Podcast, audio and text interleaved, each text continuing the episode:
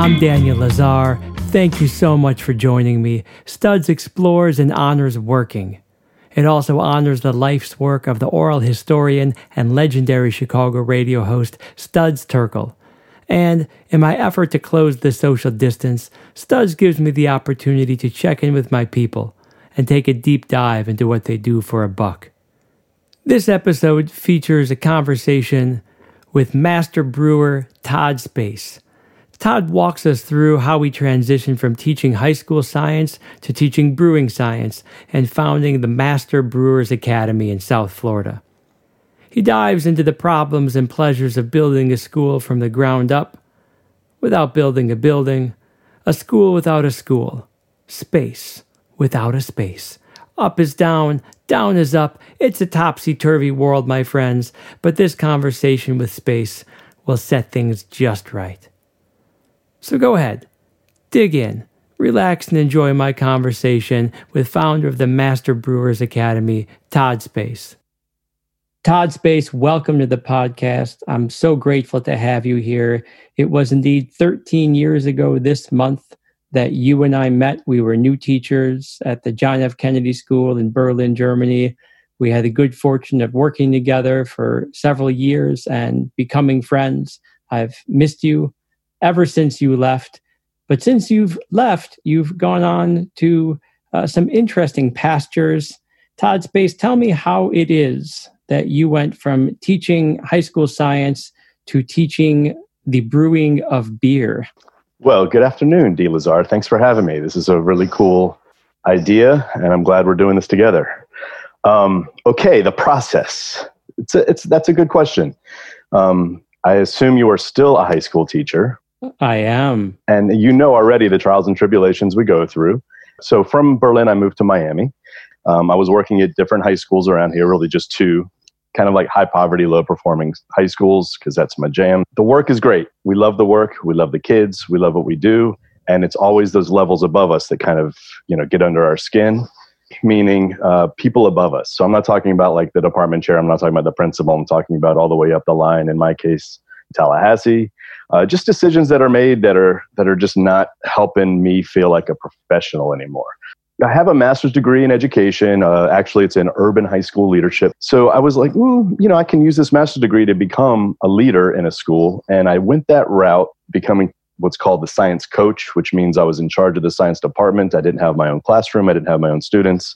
I was in charge of all of the students and helping to ensure that they were successful on the statewide test. Yeah, it wasn't my it wasn't my thing. It wasn't my my game. I, being in the classroom with students was what got me excited about being there. So I went back to the classroom after doing that job and I went and looked at my retirement fund and the amount of money I would be making. And I realized it would be 22 more years of, the, of kind of like the same thing. And I decided, well, you know, what else would be exciting and interesting and what else could I do with a science degree, an education degree, et cetera. And my wife says, you really are into craft beer. And long, long ago, I decided that I don't want to do something that I really enjoy for work because then it'll become a job and then I won't enjoy it as much anymore. So I decided, well, you know, that's that wouldn't really be my thing. But if it was, just for curiosity, let me look into it. And if I did do something in the beer world, I'd want to be educated specifically in that. So I started doing some research, and there's several universities and private programs in the United States that offer such a thing, but the nearest one to Miami was in Knoxville. And I didn't want to go to Knoxville for a year. I didn't want to go to UC Davis. UC Davis has an incredible program. Um, another incredible program is Siebel in Chicago. And it just was thinking like, oh, well, I'm quitting my job to do this. How am I going to do this? And and I thought to myself, well, what would I be learning in a brewing school? Well, I'd be learning science and the science of brewing and who do I know who's really good at developing science curriculum? And I'm going to go ahead and toot my own horn here and say, yes, I am pretty good at it because I've got a lot of experience. So I was like, hmm, what would it be like to write science curriculum for brewers? And I reached out to one of the local head brewers and I just asked him, does it make sense to have a brewing school? he's like, yeah, you know, there's, it's an OJT kind of career. At that point, I started looking into what is the curriculum or the content of these different programs. Ones I had mentioned already, like I said, UC Davis, Siebel in Chicago, and there's uh, OSU, Oregon State University has a phenomenal program. So I pulled all their all their content, you know, online that's easy to find content and put it together, and then used my science educator call it a hat, put all that together. And I said, okay, well, how would I structure that? How would I deal with this? What would I do? And then I found pretty much my most important resource, which was from the Institute of Brewing and Distilling, the IBD. Uh, this is an institute in the UK, and they offer pretty much the, the only test that would qualify somebody as a brewer, as a master brewer or whatever. They have many levels of certification and it's it's literally a test. And as an educator, especially in Florida, uh, previously in California, uh, quote unquote, teaching to the test is something that I'm uh, really good at creating curriculum to help students be successful in. So I took the IBD kind of standards that they had put together, and then I worked backwards and I created a kind of curriculum that would follow that Point being, I wanted my students, when they finished the program, which I don't even think had a name yet, that they would be able to be successful on this test. And then they could have schooling, obviously, some type of internship, and then a successful passing on this globally accepted test. That was my transition essentially. And uh, I continued to teach, found Wix.com, and I decided to start building my website. Um, and I came up with a name. I had my old roommate from Berlin design my logo and and uh, give me some kind of brand identity. The next phase was really interesting because I was trying to sell a program that was going to be three months long, full time. You come in eight to eight to five every day, learn in brewing science for three months straight.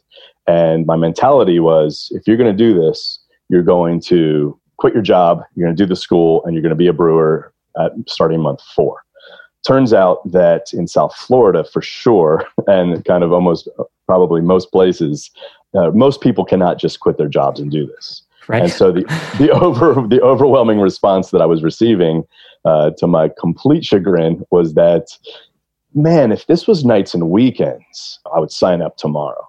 So I went back to the drawing board. I just really, you know, the curriculum was already there. That's the hard part. And I rewrote the timeline to be 11 months, nights and weekends. And boom, I had 10 signups. And the curious thing was when I was trying to sell out the three month program, I decided, hmm, I've got to quit my day job now. So when I quit the teaching job, I pretty much walked away. And then when I didn't sell out the program, I was like, oh no, what am I going to do now? Because I quit my day job this program didn't sell. I'm converting it to nights and weekends. What am I going to do?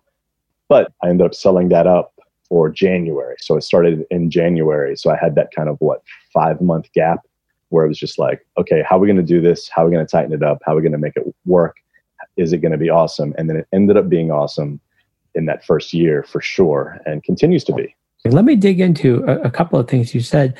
Mm-hmm. First, you investigated the curricula of a couple of different uh, universities and programs and yep. uh, i imagine that you kind of mixed and matched to create your own what makes the curriculum that you created for the master brewing academy different to or even better than those that you investigated we don't have a brick and mortar uh, we meet at breweries for our classes the nature of master brewer academy is i am not a professional brewer and I have never been a professional brewer. So therefore, I'm not the teacher. I'm the one who structures the content. Although I did create the curriculum based on the scientific concepts of brewing, which I fully understand from a book, from watching YouTube videos where a lot of people have their degrees these days, and having been a brewer um, on a home scale since 94, I've got a lot of that experience. But I was not going to stand in front of students and teach them brewing per se. I would teach them the brewing science concepts, and then I would have local professionals supplement that. So I call them my professors. They're paid as private contractors. So when we're going to have a class, what we'll do is we'll meet at the brewery, and whichever professor or whichever employee at that brewery in the production side whatever area that he or she is an expert in, I'll have them teach whatever we're learning that night. Our typical classes are four hours long. So you can imagine we come in for about you know 30 minutes we're touching base we're catching up on what we learned last time making sure we didn't miss anything kind of making sure we everybody's on the right, same page uh, then i'll probably give some background scientific content for maybe another half hour and then i'll have one of the professional brewers come in and give usually on average about an hour and a half to two hours of content delivery somewhere between form of lecture somewhere between walk and talk and as much as possible hands on and I'd like to think that that's going to be one of the things that would set us a little bit apart. How did you manage to create these connections with the brewers in South Florida and to have them open up their their space to your students and to be willing to become your professors? You show up at the brewery, you have a couple pints, you share your ideas, and they're like, "That sounds really cool." because it because it is. When you go to a brewery, the the focus isn't on the brewer. The focus is on the beer. It's on the brand. It's on like you know who has the the haziest IPA or who has the most pastry in their stout or whatever. Um, but there's no real focus on the brewer. And so what I realized, and this is all just kind of by default, it just happened this way. You know, the brewers they love their job and they love talking about it, and so therefore you know they come in they get to talk to people at a definitely a brewer level as opposed to giving a tour to you know the locals who just come in and have a couple pints they want to walk behind the scenes. Uh, now they can actually get into the science. And what i do is i give them like okay tonight's topic is you know mashing enzymes and temperatures and um, they have to so i give the enzyme notes and the lecture on what is an enzyme how do enzymes work biological catalyst yada yada and then they come in and talk about the details of what's happening in the mash tun while they're adding in the grain to the water. And it's something they don't get to talk about very often. It's usually just, yeah, you mix these four ingredients and you have this, uh, you know, magical potion that, uh, you know, makes you funny or whatever, right? so, um, so, so it was kind of exhilarating. And then I met uh, a couple brewers who had gone through Siebel's Full Academy and they jumped on board almost immediately. And then once i worked with them on tweaking the details it was much easier to present it to people who were either you know not good teachers or were uncomfortable in front of people. And i would just kind of like adjust. So rather than being the content deliverer what i do is i try to just like find out what you're good at and then i put you in that position in front of the mba students and we go from there. So you mentioned this and uh, I want you to take a deeper dive into it. I looked into your comprehensive brewer training program, and it seems like you take your students on some pretty deep dives into science. And I would imagine that a lot of your students are years removed from school. I can't imagine that too many of them have a science background. So, how do you keep all of your students engaged when it comes to some of the more scientific dimensions of the program? From those 16 years of trying to get 15 year old kids to get into photosynthesis. if I can get, you know, 30% of 15 year olds in my class to kind of get into it and kind of appreciate it, the skills that I learned to be able to do that is the way I transfer it onto these uh, adults. I tend to have six to 14 people that I'm working with at any given time. So, first of all, you can tell already small class size. We all know that small class size makes differentiation very easy. It makes uh, spreading out the, the love a little bit easier. And then, if I have at least one scientist, which I generally do, like having someone like that, and then having, of course, me with my background in science. Um, I, I make small small cooperative groups, and so at the very first day of our content, I start with one cooperative group of like two to three people, and they're working on small different topics going on in the background.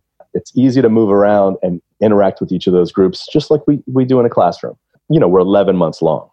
So through the ele- over the 11 months, all of these topics kind of keep cycling over and over and over again. And so you have education, you know, science education um, strategies, and then you have uh, people who really care about the topic because in the end they're making beer and they want to change their career to beer probably right and then you have this time frame of 11 months with gaps in between in hindsight it's so amazing because had i done that three month program like i had mentioned earlier mm-hmm. you would be lost. You would be complete. Like on day one, it's malt all day, malt science, and on day two, we're getting into water chemistry. You know, like it would have been so overwhelming that it, people would have been lost for sure, and they would have ended and said that was an amazing program. I can't tell you anything about brewing. whereas, yeah. whereas now the way it worked out, and again, this is all by default. This is against my my plan, against my wishes. That this program worked out perfectly because my students will go into a brewery and they'll actually have understanding and suggestions uh, for the people who work there and that are well well respected and well taken because of this uh, community that has been built down here um, because of our constant interaction with all the different breweries. So, I have had the mixed blessing of teaching adults, and I will tell you that I I would much rather teach kids. I find uh, as often as not that adults and particularly teachers are the worst students you could ask for. Does that ring true to you? How have you found that transition from you know teaching 15 year olds to teaching 45 year olds? Uh, in this case, it does not at all have uh, that. I don't have that kind of reaction at all because we're six to 14 people working for 11 months together by the third week, it's kind of like a little family.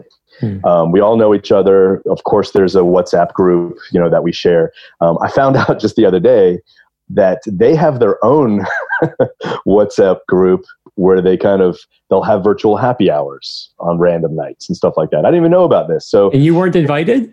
No, I wasn't invited. That happens to me with my students. Same thing. Do you fear that they're talking shit about you behind your back? They better be. They are. I, I know they are. I'm, I'm in the sure group. I should tell you, uh, they are. that's basically all they do. Have you? And you don't have to answer this if you don't want to. Have you had a student or two who just can't cut the mustard? They're just not cut out for it. Yes, for sure. Um, tell me how you approach that. I mean, it's kind of the same with any anytime you have any student like that, right? You just you just kind of keep pushing. My my angle has always been keep pushing, kind of convince them that you have to work your ass off if you want to be successful at anything. You know, sometimes people will come in with zero knowledge of brewing. They've never brewed before. And I tell them from the beginning, you're going to have to work three times as hard as everybody else because you're going to want to immediately buy a kit and start making beer at home. You're going to you're going to need to read a lot in between our classes because the delivery alone is not going to cut it versus I have, you know, a guy who's he created a brewery in Venezuela in Caracas. You can already imagine how hard and difficult that must be. So when he comes to the classes, he's just sitting there like, okay, I really am getting it now. Whereas with this, you know, with some other people who are brand new, it could be difficult. So like I said, first first phase one is it's it's totally hard. I totally understand. You got to stick it out because in October, that's when everything's going to click and then in november you're going to be like mike this is amazing. And then in december you're going to have a job and you're going to be the head brewer in six months.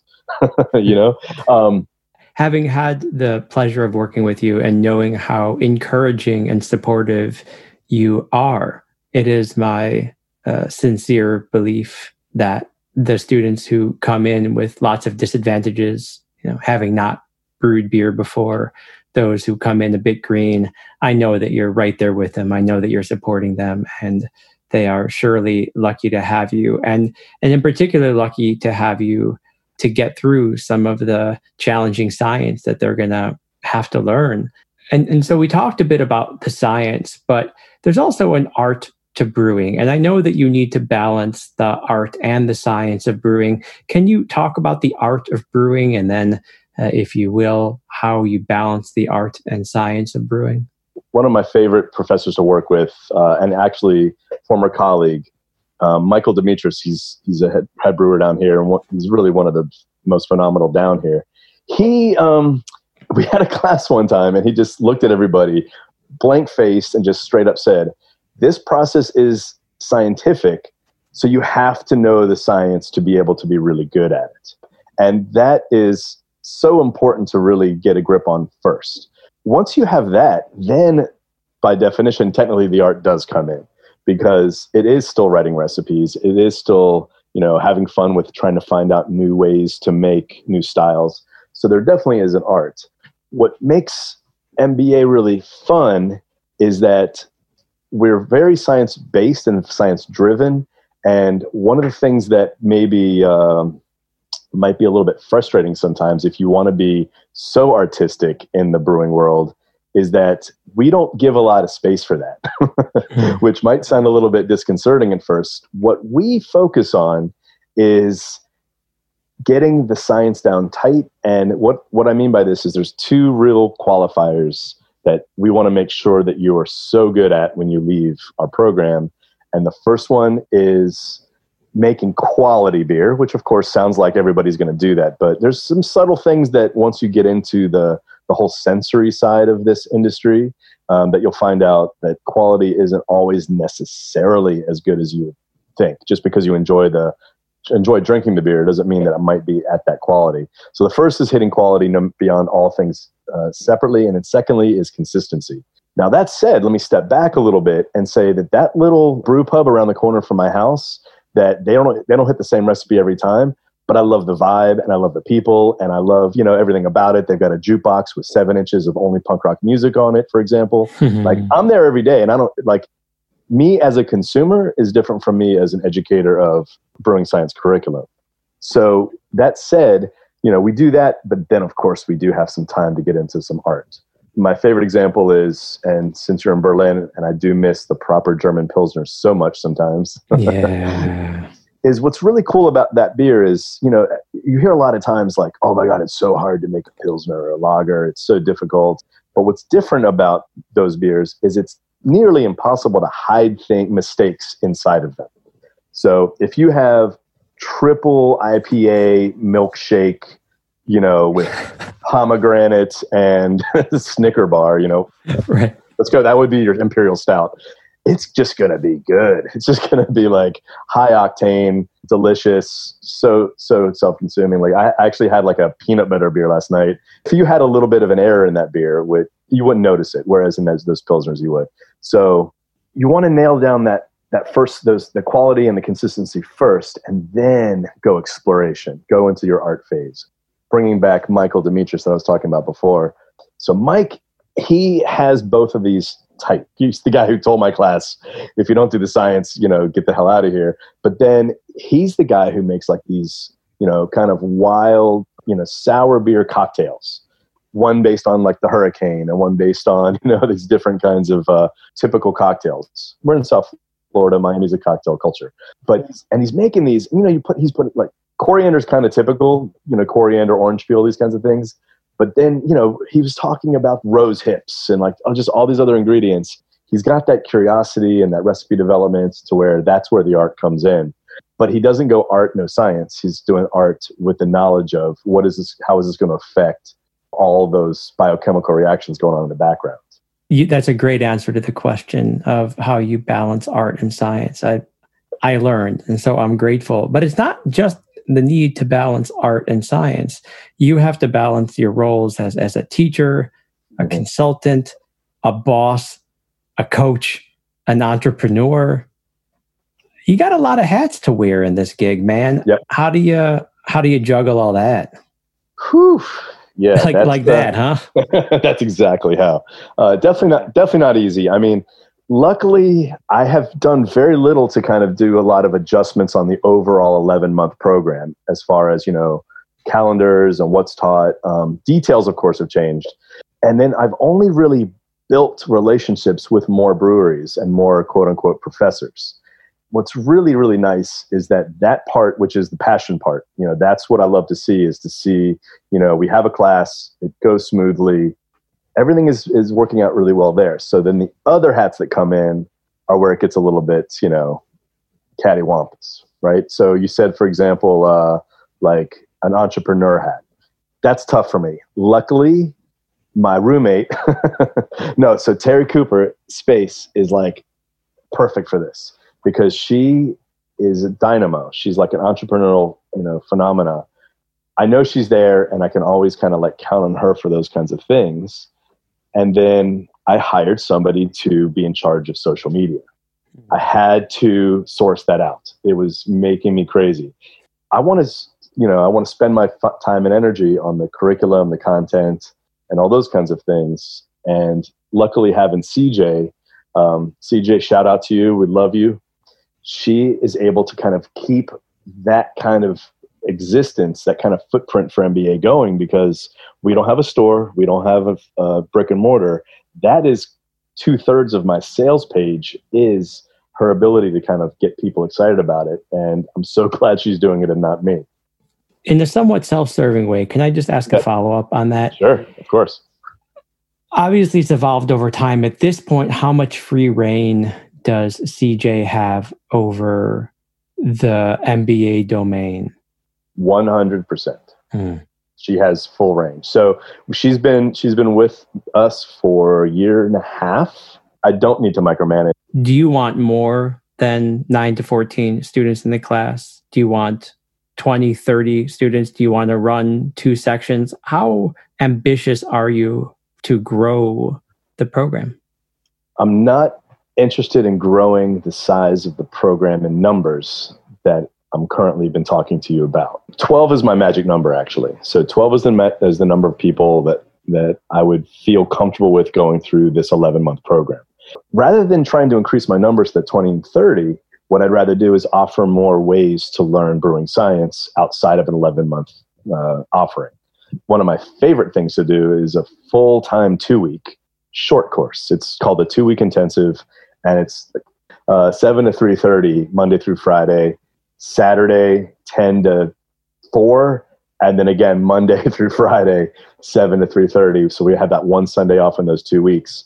And uh, this is a really really fun program. It's definitely for people who've got lots of experience because we just go. I mean we start with science in the first 30 minutes and uh, we just go through straight. And um, it's really phenomenal. And that's another good uh, program that i like to throw out there we've hosted already three of these, and they're really, really amazing because now we're getting people that can fly in from, you know, from South America, Central America, for example, and uh, so it kind of really helps spread the that quality and consistency that I'm talking about spreads it further into other quote unquote craft beer communities.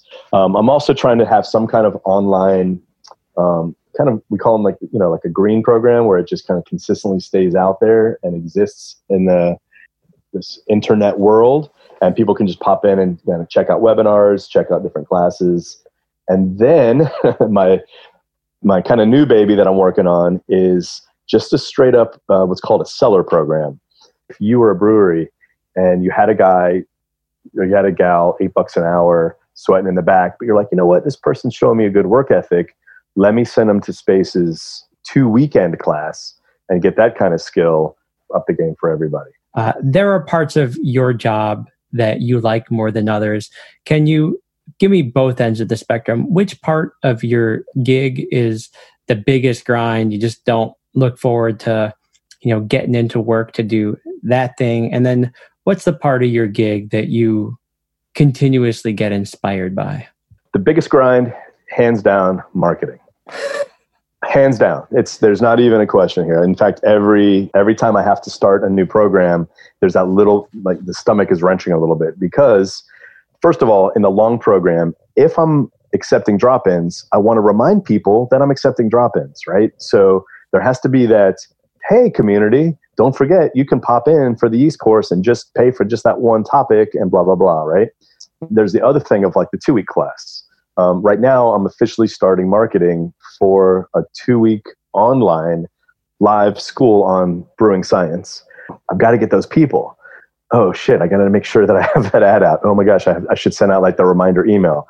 Uh, Terry's on top of it. She's always like, we, she has a little whiteboard in our in our living room because she's got her her half and my half of like, we need to make sure that we're sending these things out. And I understand that I have to do it. I understand that it's important.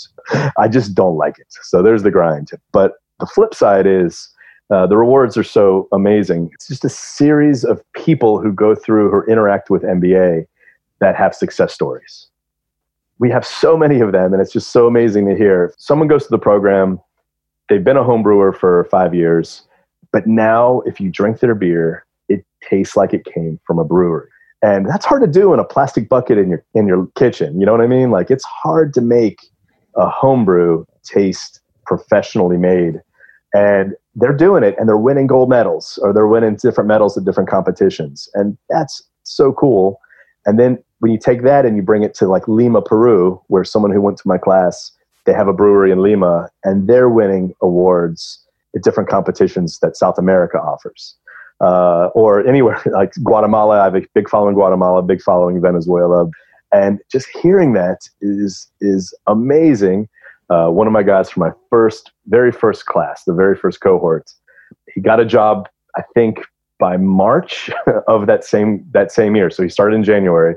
By March, he got a job as a keg washer, but you know he's going through the program, moved up, and became the brewer there within two years, and then got a job offer with Guinness.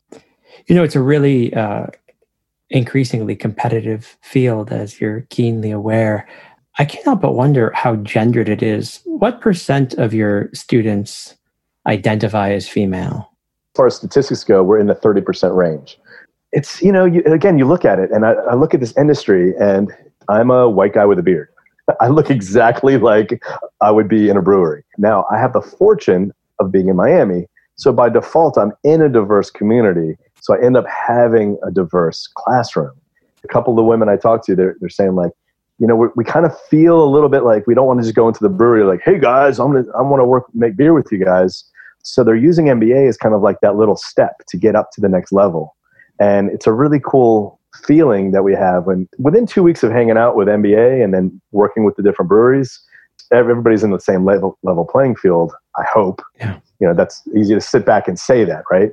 Um, but I know for sure, like Anna, who I'd mentioned before, the the woman from Brazil, she's already got two connections to work at a couple breweries because she knew she wanted to get into this. She knows she wants to work in the QA world of brewing, and she's met a few of the QA people, and she's trying to get herself into these different areas. And it's it's definitely clearly much easier to have MBA behind you supporting you to go through those kinds of processes. And uh, makes me feel really good about what we're doing. You should feel good about it. In your assiduous commitment to this program is there like an aptitude or a, a, a skill that you hope to refine to make you better at your job yeah, I would say trying to find ways to better connect the community. Uh, and when I mean community, I'm talking about the community of craft brewers in South Florida specifically. For example, I have at this point in time, I'm getting close to about 60 people who've gone through our program in one shape or form, and about 120 who've reached out from whatever uh, area, and kind of having these community groups that can, you know, reach out and combine and and kind of join forces to help grow the community. A and B. A, I love that you're thinking about that. It warms what's left of my heart. And B, it's so inherent to who you are that in so far as you are mindful that that's what you're trying to do, you will achieve that uh, because it's it's what you do. Uh, I've seen it at, at school. I've seen it in our friend network. You're a community creating guy. And it's not just by dint of personality and charm, although it doesn't hurt. It's a it's a, a spirit and an ethos that you bring to the people around you. So uh, you are well on your way. Uh, we like to wrap up our podcast by asking our guests for um, two things. First, can you just tell me the story of one professional triumph and one professional failure. Maybe give the failure first so we could end on a triumphant note. Um, ooh, failure. No, no failures. Yeah. no, like I said, I think we it's it's been fortunate in this particular case. Uh, failures would be in trying to reach more people to get into the program it goes back to that marketing thing that I talk about. How do I how do I fine tune that and get better at it? Um, is that a failure per se? Well, no. It might it might well be that one of the failures that stands out to you is this problem of marketing because you don't you don't like it. Your ideological compass points away from marketing I, I imagine it to be a bit of a, a complicated emotional dance that you have to do because you believe in teaching and learning. You love beer. You know that you offer a world class opportunity for people who share those interests. But you have to get them to the table. You know, you have to reach out somehow and you have to charge them. And I imagine that that creates for uh, some sensitive moments. Well said. That's exactly yeah. that's exactly what it feels like. Yeah. So what's the triumph? The triumph is the is the community that has already been created. I would just easily have to say that for sure because um, even though that is my goal to cr- to create a more concrete version of what a community would look like, in reality, it's there. It's it's really amazing when I get these calls, you know, like these random WhatsApp messages that come in with a group of 17 people on it, all from Venezuela. Hey Todd, we just you know we just won a gold medal. Love you, man. Thank you. You really helped us along the way. And there's definitely camaraderie. Like I said, there's these groups that exist outside of MBA that are alumni of MBA. And it's not just about beer. It's about relationships. It's about um, you know people feeling comfortable. Um, I, I I'm, I'm going to use Anna again because you know we just had a long road trip the other day to a on a field trip, and we rode together. So she was telling me these stories about how um, you know she was in a relationship that ended badly, and then the, like the relationship she has now with the different people in our class, like Emilio and Carlos and and uh, Francisco, that those relationships really helped her kind of navigate the one that she was ending. Can I make a prediction slash suggestion? Please. A two week MBA bicultural bilingual Spanish English course for 2022. Done. It seems like the, have you you must have considered it. Oh, 100%. Can I double down on it? Double down. I think you should hire a filmmaker to create a short documentary about the process of creating and delivering that class. There you go. It's not a bad idea at all. Yeah, you know, I'm here to help. Cool. Hey Todd, I never let guests leave without begging for a recommendation for a guest I should pursue. One of my students is a guy by the name of Sam. He's, I think he might have, I don't think he sleeps. Um, he's got a, like a nonprofit that he does to bring like filtered water bottles, you know, just the the self-contained ones mm-hmm. to Haiti to you know just support people who are struggling in Haiti with getting fresh drinking water. Um, he's a police officer, and he's taken my class full. T- like he's t- he's in our program. I think this man's amazing, and I would I would like to hear about him. So I'll get Sam, the the police officer, beer brewer, Haitian savior, and right? and proud father. Right. All right. Todd Space, thank you so much for coming on the podcast. It has been an honor and a privilege to reconnect. I never had the chance to hear the whole story of your transition to teaching brewing, and it just sounds awesome. I'm so happy for you, and I know it was a risk, and I'm sure at times it was frustrating or even scary, but it sounds like you're really doing something phenomenal down there in South Florida. I'm wicked proud of you. I'm super happy for you. I miss you like a brother, and I can't wait till the next time we talk again. Well, D. Lazar, I'd like to also thank you for doing this. It's really jazzed uh, the way I feel about what I'm doing. And it's, it's like, oh, yeah, I forgot about that. I'm just in the daily grind of how we do it. Thank you for helping bring that back up because it's going to uh, get me jazzed for the next the next step. Stay jazzed, baby. Love you, brother. I'll talk to you soon, okay? All right, man. Thanks. Love you. What a fella. Am I right? Dude, so hard to match energy with Todd Space. I'm just along for the ride. Man, I couldn't be a brewer. My liver could not hang. He told me that when you work with beer all day, the appeal of beer sort of morphs. Maybe for him, I could like make pizza or like ice cream. I mean, I like them fine, but there's no like problem. Face to face with beer all day, I might make it to 5 p.m. like a couple days a week. Probably not. Cool thing he did though, right? Go Todd Space. All right. Hey, so subscribe and leave a like. Offer a comment, preferably a good one, but you could tell me where to stick it. And pretty, pretty pleased with sugar on top. Come on already. Share studs with your people. If you like it, share it. I'll catch you next time.